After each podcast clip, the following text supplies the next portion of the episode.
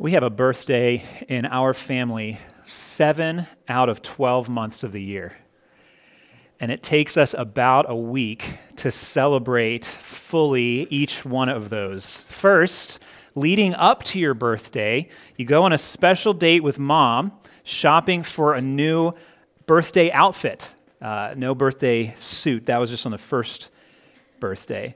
Uh, then on your birthday, you get a special date with dad where you wear your new birthday outfit. Most recently, Adele and I went to Cracker Barrel for brunch, and then we played at Billy Bob's Wonderland. It was excellent. Uh, also, on your birthday, you get to choose the meals and you get whatever kind of cake you want. You also get presents from your family. And finally, you get a birthday party with your friends, more food, more cake, more presents. That, that may all sound wonderful or exhausting, depending on your perspective. Uh, but birthdays are hard. Kids, have you ever thought about the fact that birthdays are hard? Here's what I mean two ways. First, they're hard because one day out of the year, everything is focused on you, but the other 364 days, everything isn't focused on you. So, like, you that one day, but then what about the rest? Every, uh, even harder is that one of those 364 days, or for us, six of those 364 days, everything is focused on somebody else. So, what you enjoy for yourself, you have to allow someone else to enjoy for themselves. We all are born wanting everything all the time to be focused on us, uh, but we eventually learn this is not the case. If you haven't learned that, you're welcome. Everything is not all about you all the time. Uh, but an even harder lesson than learning that not everything is about us all the time, an even harder lesson is when everything is focused on someone else, even for a short time. We'd have difficulties with that at our house. What if every day of the year was focused like this entirely on Maria? She might enjoy that.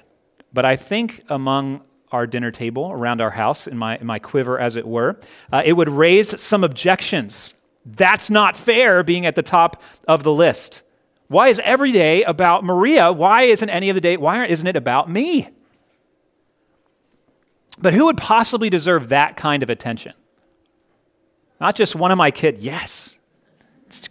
Give me 30 seconds. What could ever qualify someone to have everyone around them live for their pleasure? What could make someone worthy of that? Do you remember Paul's prayer for the Colossians starting back in chapter 1, verse 9? If you have not already opened, if it's not, your Bible isn't already falling open to Colossians on Sunday mornings, please turn there, Colossians chapter 1. Back in verse 9, Paul is praying for the Colossians, and he prays that these Christians would walk worthy, walk in a manner worthy of the Lord, fully pleasing to him. He wanted every detail of their lives to be directed toward Christ Jesus making him happy, bringing him glory, and declaring his praise. Now, that is either absolutely appropriate or utterly ridiculous. Really, two options, okay? Everything in your life being directed to make Jesus happy, to put it in very basic terms, or to walk worthy of the Lord, to put it in Paul's terms, is either absolutely appropriate or utterly ridiculous. Now, we have gathered together on the Lord's Day, a church named after him as our risen king. So we believe that walking worthy of Jesus is absolutely appropriate, even necessary, even mandatory. But, but why? Why is Jesus Christ worthy of us walking worthy of him? I've asked that question a number of times. Why is Jesus worthy of us walking worthy of him? And that question is answered by Paul's hymn in verses 15 to 20 of Colossians chapter 1. His worthiness is proven by his exalted position as firstborn over creation and as firstborn from the dead. He is the creator of the old creation. He is the beginning of the new creation. And all of this leads to a central phrase in the middle of this hymn. You might not be able to read it on the screen, so I'll zoom in a little bit on that. Right in the middle of this, the end of verse 18, that in everything he might be preeminent. That in everything he might be preeminent. Christ Jesus is supreme over everything. The goal of everything is that he might be first. That is a staggering claim. The stars burn for the supremacy of Jesus. The earth spins for the supremacy of Jesus. You were born for the supremacy of Jesus. You woke up this morning for the supremacy of Jesus, and when you die, it will be for the supremacy of Jesus.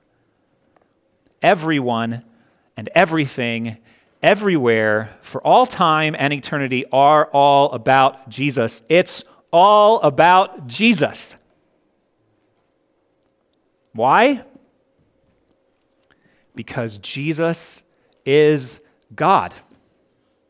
That's why because Jesus is God. That's the point of our text for today. Colossians chapter 1 verse 19. Uh, one more phrase out of the midst of this, this hymn. You might say you're taking this slowly. I think I am taking it carefully. Chap- Colossians chapter 1 verse 19. For in him all the fullness of God was pleased to dwell. In him, in Jesus of Nazareth, in the Christ, in the Son, all the fullness of God was pleased to dwell. We need to do a little bit of work. A few essential points we need to understand about the nature of God in order for the, the awe of this to settle on us properly, okay? So, first of all, hopefully this is not new, but a good refresher. There is only one God. Only one God the creator and sustainer of everyone and everything. He is eternal, infinite, unchangeable in his power and perfection, in his goodness and glory, in his wisdom, justice, and truth. Nothing happens except through him and by his will. That's the definition. Uh, what is God from the New City Catechism? Only one God. That's not all that we know about God, though. He has revealed that, He has revealed more. He's also revealed to us in His Word there are eternally three persons in the one God God the Father, God the Son, God the Holy Spirit. They are the same in substance, equal in power and glory. A long time ago, in the sixth century, as church leaders met together from around various parts of uh, Europe and Africa and, and Asia to, to gather together to hash out some of these things and try to say, not what do we think God is like, but what does God's word say he is like? This creed was, was formed called the Athanasian Creed, and it spells out some of the details of this. There is one God, this one God exists eternally, is three persons. Let me read some aspects of this to you. You can look this up. This is just a, a known historical document. They said this at one point We worship one God in Trinity, and Trinity in unity, neither confounding the persons nor dividing the substance. Uh, the Father is God, the Son is God, the Father is not the Son. That, for the Father to be the Son would be confounding the persons, right? So there is the Father, and there is the Son, and there is the Spirit. The Son is not the Spirit, the Father is not the Spirit. Father's the Father, Son's the Son, Spirit's the Spirit. That confounding the persons, nor dividing the substance. Not one third of God is the Father, one third of God is the Son, one third of God is the Spirit. No, that would be dividing the substance. That would be uh, one, three one third gods. No. So we worship one God in Trinity and Trinity in unity neither confounding the persons nor dividing the substance. They also said the Godhead of the Father the Godhead of the Son, the Godhead of the Holy Spirit is all one, the glory equal, the majesty co eternal. They break it down in some ways that, that can become a little bit uh, clearer for us, I hope. The Father is uncreated. The Son is uncreated. We spent some time talking about this a few weeks ago. and the Holy Spirit uncreated. I also say the Father is eternal, the Son is eternal, the Holy Spirit is eternal. The Father is God, the Son is God, the Holy Spirit is God, and yet they are not three gods, but one God.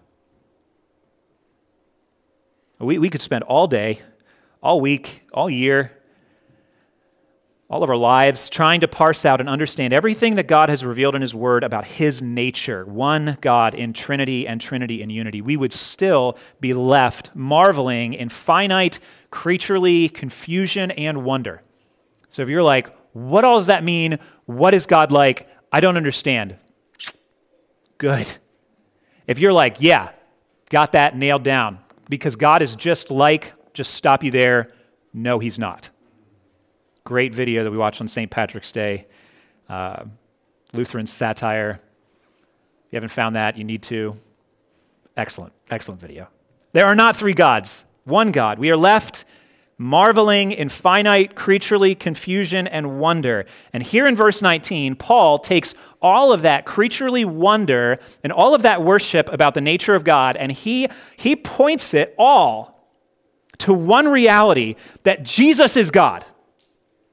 Right? Take all of the marveling of the Trinity, he focuses it like a laser on the truth that Jesus is God.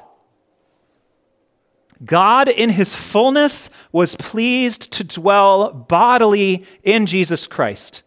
And that's both this text in verse 19 and also uh, borrowing from a later verse where in chapter 2, verse 9, Paul says the same thing, expands it. The wording is a little bit different. For in him, in Christ, the whole fullness of deity dwells bodily. But it'll be months before we visit that text. So, uh, God in his fullness was pleased to dwell bodily in Jesus Christ. Jesus is God, therefore, Jesus rules as Lord and God and King, both over the old creation and the coming new creation. Jesus is God, and it's valuable for us to spend some time digging in on this remarkable truth. And to do so, I want to lay out first the biblical proof that Jesus is God and second, the biblical importance that Jesus is God. This will be our outline for today. Biblical proof that Jesus is God, the biblical importance that Jesus is God. So we'll start off biblical proof that Jesus is God. You read through your Bibles, and I, I hope that you do you recognize throughout the Old Testament that the one who would come and the one who we know did come was promised to be God. It was not just an ordinary person that would come. All the ordinary people, they all failed. But the one who would come, the promised one, would be more than just another uh, Moses who failed, or David who failed, or Solomon who failed this one who would come is promised to be God. We can read these texts apart from just Christmas. Isaiah 7:14, therefore the Lord himself will give you a sign. Behold, the virgin shall conceive and bear a son and shall call his name Emmanuel. Do you know what Emmanuel means? God with us. Yes. Perhaps we could say the fullness of God with us. What else does God, through Isaiah, promise about this child? Isaiah 9 6. For to us a child is born, to us a son is given. The government shall be upon his shoulder, and his name shall be called Wonderful Counselor, Mighty God, Everlasting Father, Prince of Peace. He was promised to be God. He was also announced to be God by angels at his birth. Matthew 1, an angel of the Lord appeared to Joseph, called him Savior. And the fulfillment of those prophecies in Isaiah that we just talked about. This one, this one, your betrothed's, betrothed's son is the fulfillment of that prophecy. He will save his people from their sins. In Luke chapter 1, the angel Gabriel tells Mary her son would be great, would be called the Son of the Most High, because the child to be born will be called holy. He will be the Son of God.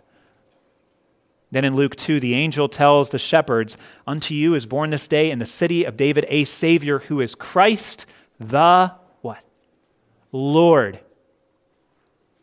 If you read your Old Testament, I hope you've caught the fact that Lord is not just a title that you just throw around.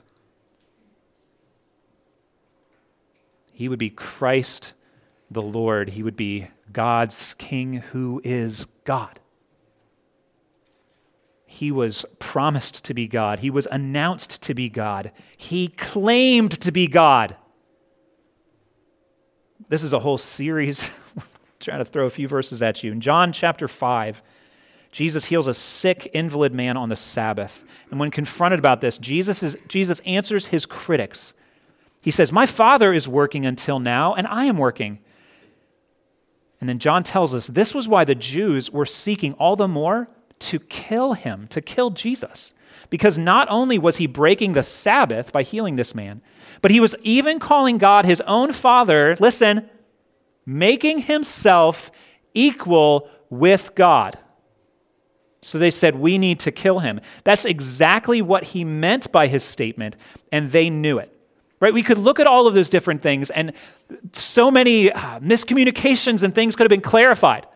Like My father's working and I'm working. You're making yourself equal with God? Oh, no, no, no. I would never. But that's never what Jesus says.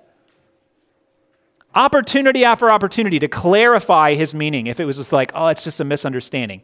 But it's not a misunderstanding. He meant it, they understood it.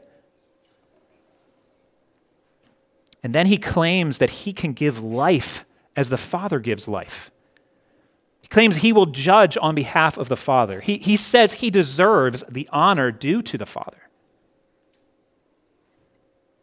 He claimed to have come down from heaven because he was sent by God. Right? It's like, well, lots of people were sent by God, right? Moses was sent by God. Moses was sent by God from uh, Egypt, from the wilderness, and sent back, right? Like, oh, David was sent from God. Yeah, David was sent from the fields. From being a shepherd, he was sent by God to shepherd his people, Israel. Where did Jesus sent from? Jesus was sent from heaven. Not true of anyone else. We see him repeatedly using the phrase, I am something, to describe himself and his ministry. And this phrase is a deliberate connection to how God revealed himself to Moses in the burning bush in Exodus chapter 3. Tell them, I am who I am has sent you. And then Jesus says, I am the bread of life. I am the good shepherd. I wonder if he paused like that. I am the one who came down from heaven. Like, did you hear that? I am. I wonder if Jesus used emphasis like that. I don't know. He told his disciples in John 14 that to know him was to know the Father, and to see him was to see the Father. And his clear claim to be God was the accusation used by the high priest to call for Jesus' execution, we read. Matthew 26, for example. The high priest said to him, I adjure you by the living God, tell us if you are the Christ, the Son of God. And Jesus said to him, You have said so. But I tell you, from now on, you will see the Son of Man seated at the right hand of power and coming on the clouds of heaven. A nod to a prophecy in Daniel. Then the high priest tore his robes and said, He has uttered blasphemy. What further witnesses do we need? You have now heard his blasphemy. What is your judgment? They answered, He deserves death. Again, great time for Jesus to just say, No, no, no, no, no. It's a figure of speech. No, no, no, no, no. I'm talking about something different than this. Are you God? Yes. Then this is blasphemy. Or or it was true. Jesus claimed to be God. He acted and he spoke as God. He commanded demons in his own name, and they obeyed. Others commanded demons in his name, and they obeyed. In the name of, of God, Jesus just said, Get out. And they were like, We're out. He forgave sins in Mark chapter 2. One of my absolute favorite stories, right? It's the, the paralyzed man, isn't it? It's like, your sins are forgiven. And they're like, who could do that? How could he make that claim? And he knows their thoughts, and he's kind of like, you know, just so that you know that I meant what I said and that it's true and that I have the authority to do it, he also then looks at the man and he says, Take up your bed and walk. And just as he was, the paralyzed man was able to walk, so his sins were forgiven because Jesus said so. Who can forgive sins but God? Exactly. And I forgive his sins. He controlled creation by calming a storm with his rebuke. I'm just, I don't, I don't want the cold and the snow anymore. Like, I, I'm not a summer person, but it's just like, okay, yeah, winter, that's enough. Any of you, would you have rebuked this, whatever you call this weather today, yesterday? Enough is enough. Want to be outside? 70 degrees. Anybody try that yesterday? Now, I wouldn't have, you just would have stayed cold and maybe gotten a little hoarse. You don't have the power to do that. Jesus, be still the clouds, the wind, the waves. Whew, amazing. Jesus spoke as God, and creation obeyed. He healed diseases, he raised the dead. Jesus spoke and acted as God. And he was recognized as God. Simon Peter confessed in Matthew 16, verse 16, you are the Christ, the Son of the living God. Martha confessed it in John chapter 11. She said to him, Yes, Lord, I believe that you are the Christ, the Son of God who is coming into the world. Thomas confesses in John chapter 20, verse 28, answering him, My Lord and my God. You don't say that to anybody else. I'm reminded in stories like this, this recognition, this claim and action and, and speech and recognition, I'm reminded of a couple scenarios in Acts where Herod was, uh, there were like seven different Herods, they were all awful. Uh, Herod is, is speaking to people that wanted to puff up his, his vanity and his ego, and they're like, oh, this is the voice of a God, not a man. And he's like, you know, I didn't want to say anything, but yeah, it probably is. Uh, and God said, Well, no, it's not. And he was eaten by worms and died. I wonder if Paul knew about that story. Him, and I think it was Barnabas, wasn't it? They end up in, a, in another city, uh, and they're preaching. And the people are speaking. They're like, oh, the gods have come to be with us. This is Zeus. This is Hermes. Let's offer sacrifices to them. And Paul's like, what else, what's this excitement about? Like, what's going on? Like, yeah, we know that you are God's. He's like, no, no, we're not. Right? I think there's like sackcloth. They're tearing their clothes. They're like, absolutely not. I'm not God. Turn from this idolatry. Don't worship us. What does Jesus do? You are the Son of God. You are the Son of God. You are you have come down from heaven. You are my Lord and my God. What does Jesus do? I said it before. He received their worship because it was due him. Later, John 20, verse 31, John says that the point of his entire book, the things that he wrote, all of these were written so that you may believe that Jesus is the Christ, the Son of God, and that by believing you may have life in his name. And after his resurrection, Peter also preached this message Let all the house of Israel therefore know for certain that God has made him both Lord and Christ, this Jesus whom you crucified. And later, Peter calls him the holy and righteous one, and he also calls him the author of life. He was recognized as God. See, there was a progression that took place throughout the Gospels and into Acts and throughout the epistles written to the New Testament churches. A progression, a, uh, an increasing understanding. Here's how one author described this As Christ more and more clearly explained himself, who he was, and as the disciples understood better and better which revelation of God had come to them in Christ, the name of Lord took on a richer and richer significance. Texts of the Old Testament in which God was spoken of were applied to Christ in the New without hesitation. In Christ, God Himself, the Lord, has come to his people. And the disciples, by confessing Jesus as Lord, have thus more and more clearly expressed that God himself had revealed and given himself to them in the person of Christ. Which we see is exactly what Paul's saying here in Colossians chapter 1. That is the very point that he is trying to make. All of the promises and announcements and claims and actions and words and recognitions, they all lead up to something or they all flow out from something. There's a center point. It's as if they all hang in the balance, waiting for something to happen, for one more piece to bring them all together. I mean, all sorts of people claim all sorts of things, but is it true? Is the claim true? And is there proof that the claim is true? And all of the questions about Jesus center around one central truth. There is a, there's a hub in the middle. Everything else leads to it, flows from it. And the central truth is that God raised Jesus from the dead. This is, this is Jesus declared to be God.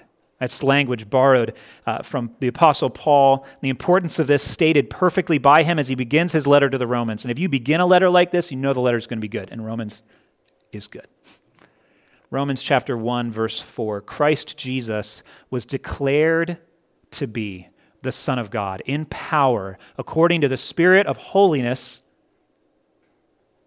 by his resurrection from the dead. God raised Jesus from the dead, and in doing so, God himself declared all of the promises that he'd be God, all the announcements that he would be God, all the claims that he would be God, all the, the speech and actions, all of the recognition, it's all true.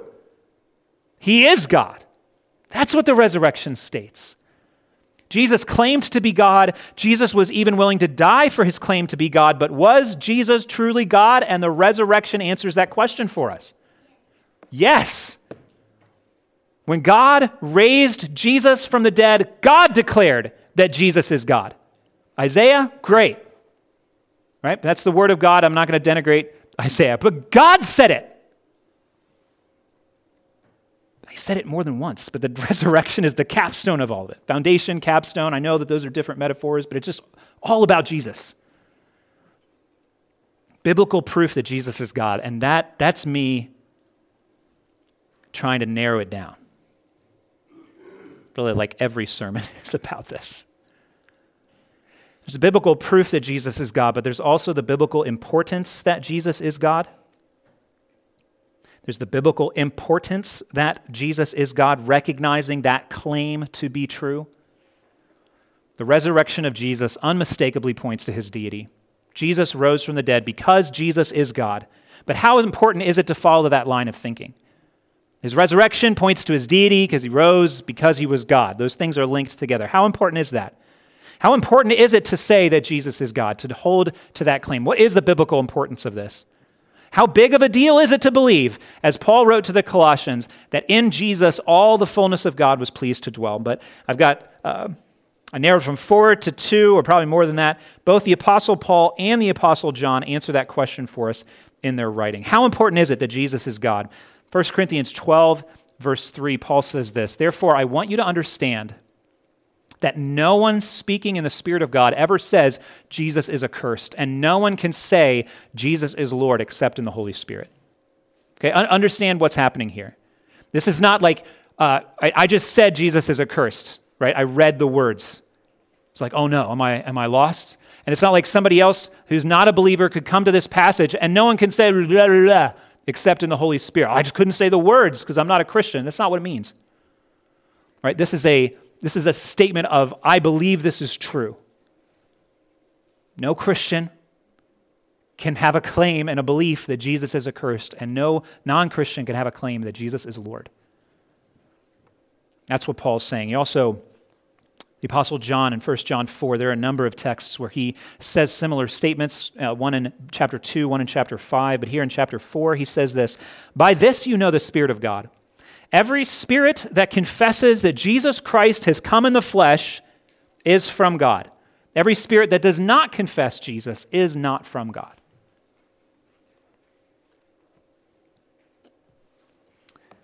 Pizza's delicious, right? Yes, yes. I love pizza. What is a pizza? I, I looked it up. According to the Oxford Dictionary, a pizza is a dish of Italian origin consisting of a flat, round base of baked of dough uh, that is baked with a topping of tomato sauce and cheese, typically with added meat or vegetables. Sound accurate? Hope so. Oxford Dictionary. Write your own dictionary if you want something else. Dough, tomato sauce, and cheese. That's a pizza. I worked at Husson's Pizza Teays Valley in high school, uh, gained 20 pounds that I'll never lose. At the end of soccer season, that was uh, a. You stop running like six miles a day and you start eating pizza every night. Doesn't go well. But anyway, I remember an order coming through at least once for a pizza with no cheese. Well, some people are lactose intolerant. That's, that's a, out of, we don't say that anymore, right? We say dairy free now. So it's understandable, Nope, no cheese. Another time there was an order for a pizza with no sauce. Well, you know, acidity in tomato products, sensitivity to that, maybe, okay. Uh, and now, you know, for gluten free customers, Marco's Pizza offers a pizza bowl with no dough, no crust. But based on the definition of pizza being dough and tomato sauce and cheese, my question is if you remove one of those three main ingredients, are you still eating pizza? At some point, aren't you actually eating something other than pizza? There's a Latin phrase that is used to discuss this idea. Whew, Latin. Maybe stretch, open your eyes a little bit more. Sine qua non means without which, nothing. Sine qua non. It means that some things are central to a thing's core, central to a thing's nature, it's to its very definition swimming and water. What is swimming without water?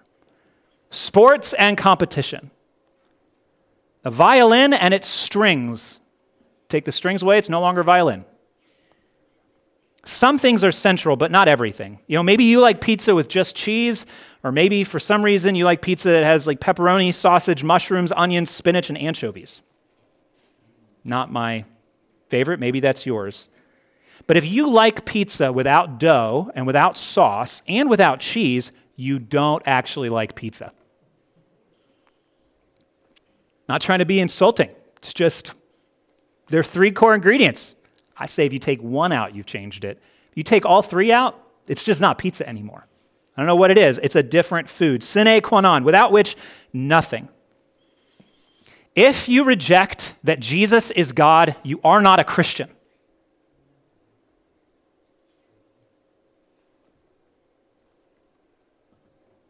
And I do not make that statement lightly. There are many doctrines where Christians disagree and yet are still Christians. There could be a spectrum of importance. Not everybody agrees about what's on those spectrums. We could start with, with questions like you know, who was the author of Hebrews? Maybe Paul, maybe not Paul. Those are the two camps. Somebody asked recently, I don't remember, Jarrett maybe, like, who, who do you think it was? It's like, don't know, and you know what? I don't care because it's not in there. So I have an opinion, but I'm not really worried about it. Preach the whole book. Still not convinced one way or the other? Still doesn't matter. Far more important questions exist and disagreements about between Christians. Questions about baptism. Is baptism for believers only or also for the children of believers? Is immersion the only proper mode or are sprinkling or pouring also acceptable? Those are important questions. But there are some things that are foundational gospel truths, these things that are of first importance, sine qua non. Without these truths, nothing. No gospel. And we need to be very careful not to inflate every one of our opinions or practices, every one of our interpretations, every one of our beliefs, to inflate those to the status of first importance. Here's why. When we do that, when everything is of first importance, do you know what's really of first importance? Nothing. Inflating everything to the significance of first importance dilutes the significance of things that really are of first importance. Not everything is at the core of our Christian faith, but some truths are at the core. And one of those truths is that Jesus is God. So I will repeat, I will elaborate. If you do not believe that God in his fullness dwelt bodily in Jesus of Nazareth, that reveals that you are not alive spiritually. That you do not have the Holy Spirit living in you. That you are not right before God. That you are dead and lost in your sins. And that when you die, you will be condemned by God as guilty and thrown into hell. There is no gospel to believe without the deity of Jesus. No gospel. There is no good news. There is no forgiveness. There is no hope. There is nothing but emptiness, pointlessness, misery, and damnation for all of us if Jesus is not God. But from that reality of, of bleak darkness, a dazzling light shines. If you want to be forgiven, if you want to be accepted by God and adopted into his family, if you want to enjoy eternal life with him, then you must accept as true what the Bible clearly teaches Jesus is God. Now, you don't have to understand it fully. You don't have to fully comprehend it. I don't fully comprehend it. No one completely understands it. It is a truth beyond comprehension. Nevertheless, I accept that truth by faith as the clear teaching of Scripture. I place all my confidence for forgiveness, all of my hope for eternal life on this foundation, this solid rock. Jesus is God.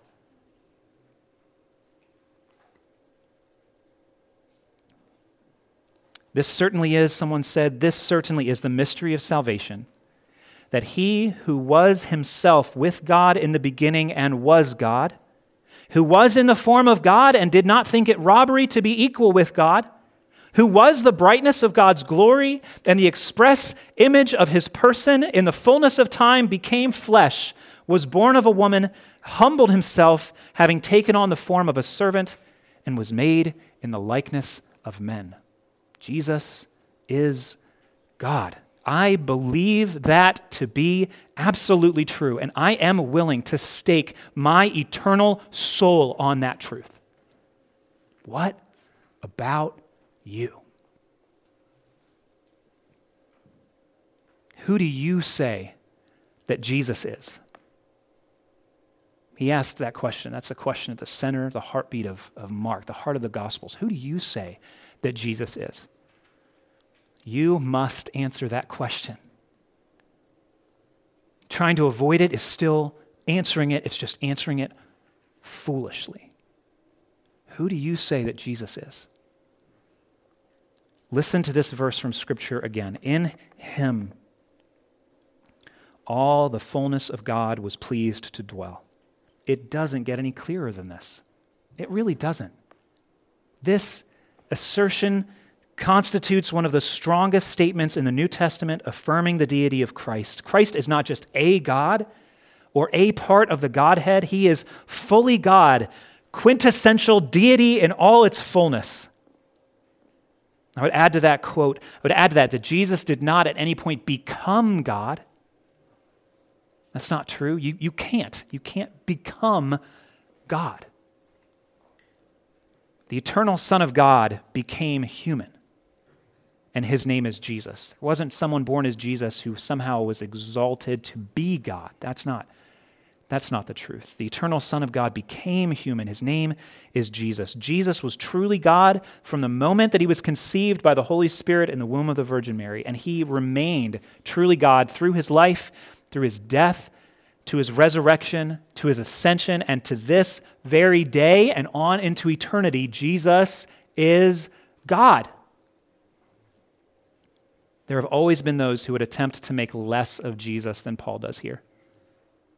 To this very day, always trying to lessen who Jesus is. He's less than truly God. Reject that. He's less than truly human. Reject that. He's less than the creator. He's less than the only savior. Reject those things.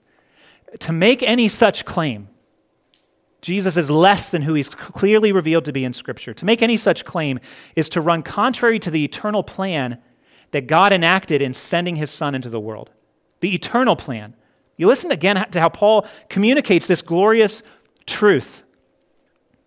For in him all the fullness of God was pleased to dwell.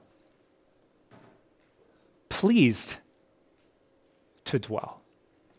The fullness of God dwelling in a human body in the person of Jesus is according to the pleasure, the delight, the perfect plan of God.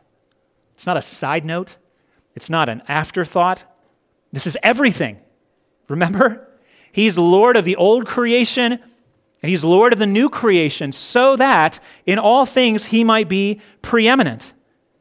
And all of that is based in the reality of the deity of Jesus. You see, I didn't talk about for. I left a conjunction undefined. Can't do that. Gotta, gotta get those conjunctions. He is the beginning, the firstborn from the dead. That so that in everything he might be preeminent. Why, Paul? For in him all the fullness of God was pleased to dwell. It's all about Jesus. Why? Have I said it enough? Because Jesus is God. Hence, it follows that all that detract from Christ or that impair his excellence or rob him of his offices or take away a drop from his fullness attempt to overturn God's eternal counsel. Anything less than truly God, truly man, the fullness of God being pleased to dwell bodily in Jesus of Nazareth, anything less, even a drop, is seeking to overturn the eternal plan and pleasure of God. Are you so foolish as to try to oppose God in the pleasure of his will? Jesus is truly God who became truly human for you and for your salvation. Paul wrote to the Romans If you confess with your mouth that Jesus is Lord and believe in your heart that God raised him from the dead, you will be saved. For everyone who calls on the name of the Lord will be saved. To close, I have three questions for you. Pens down, notes down. I want everybody paying attention. These questions are for you. These questions are for me. These questions are really for everyone. And whether you've answered these questions a thousand times before, or whether you've never thought through the answers to them at all, you need to answer these questions. Are you ready? Paying attention? Eyes? Think carefully about these. Answer them in your heart before God. Here they are. Do you confess, agree, admit, hold to the truth of the fact that Jesus is God? Do you confess that? Do you believe that Jesus rose from the dead? Okay, not did you, right? I don't care if you've answered the question a thousand times, a million times, for 50 years. You need to know the truth of the question now. Do you believe that Jesus rose from the dead? And do you receive God's free gift of salvation found in him? Those are the questions. Think about that.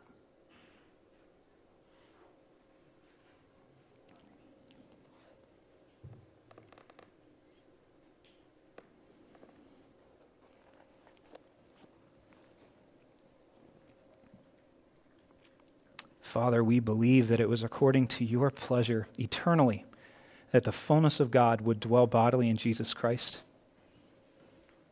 He lived and died and rose for us and for our salvation. There is forgiveness and life in his name.